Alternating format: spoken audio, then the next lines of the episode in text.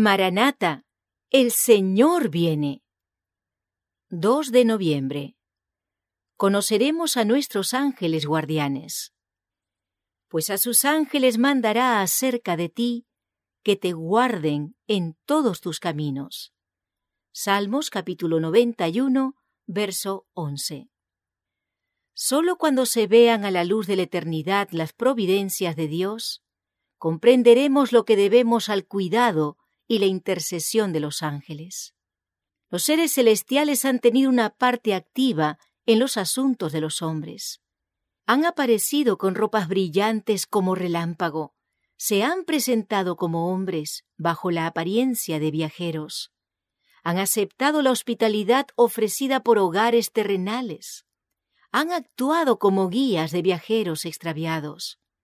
Han frustrado el propósito del ladrón y desviado el golpe del destructor.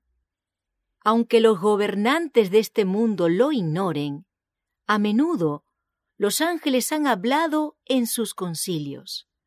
Los han contemplado los ojos humanos. Los oídos humanos han escuchado sus pedidos.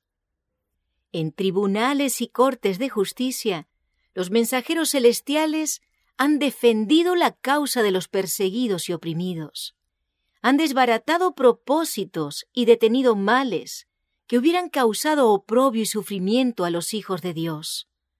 Todo esto se revelará a los alumnos de la escuela celestial. Todo redimido comprenderá la obra de los ángeles en su propia vida.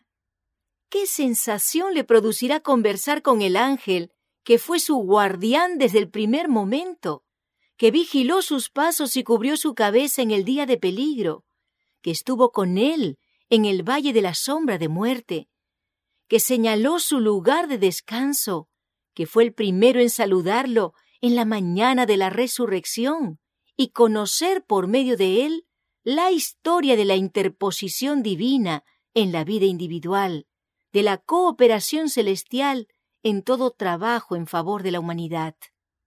Teniendo la palabra de Dios en la mano, todo ser humano, cualquiera sea su suerte en la vida, puede gozar del compañerismo que escoja. Por medio de sus páginas puede tener comunión con lo mejor y más noble de la especie humana y escuchar la voz del Eterno que habla con los hombres.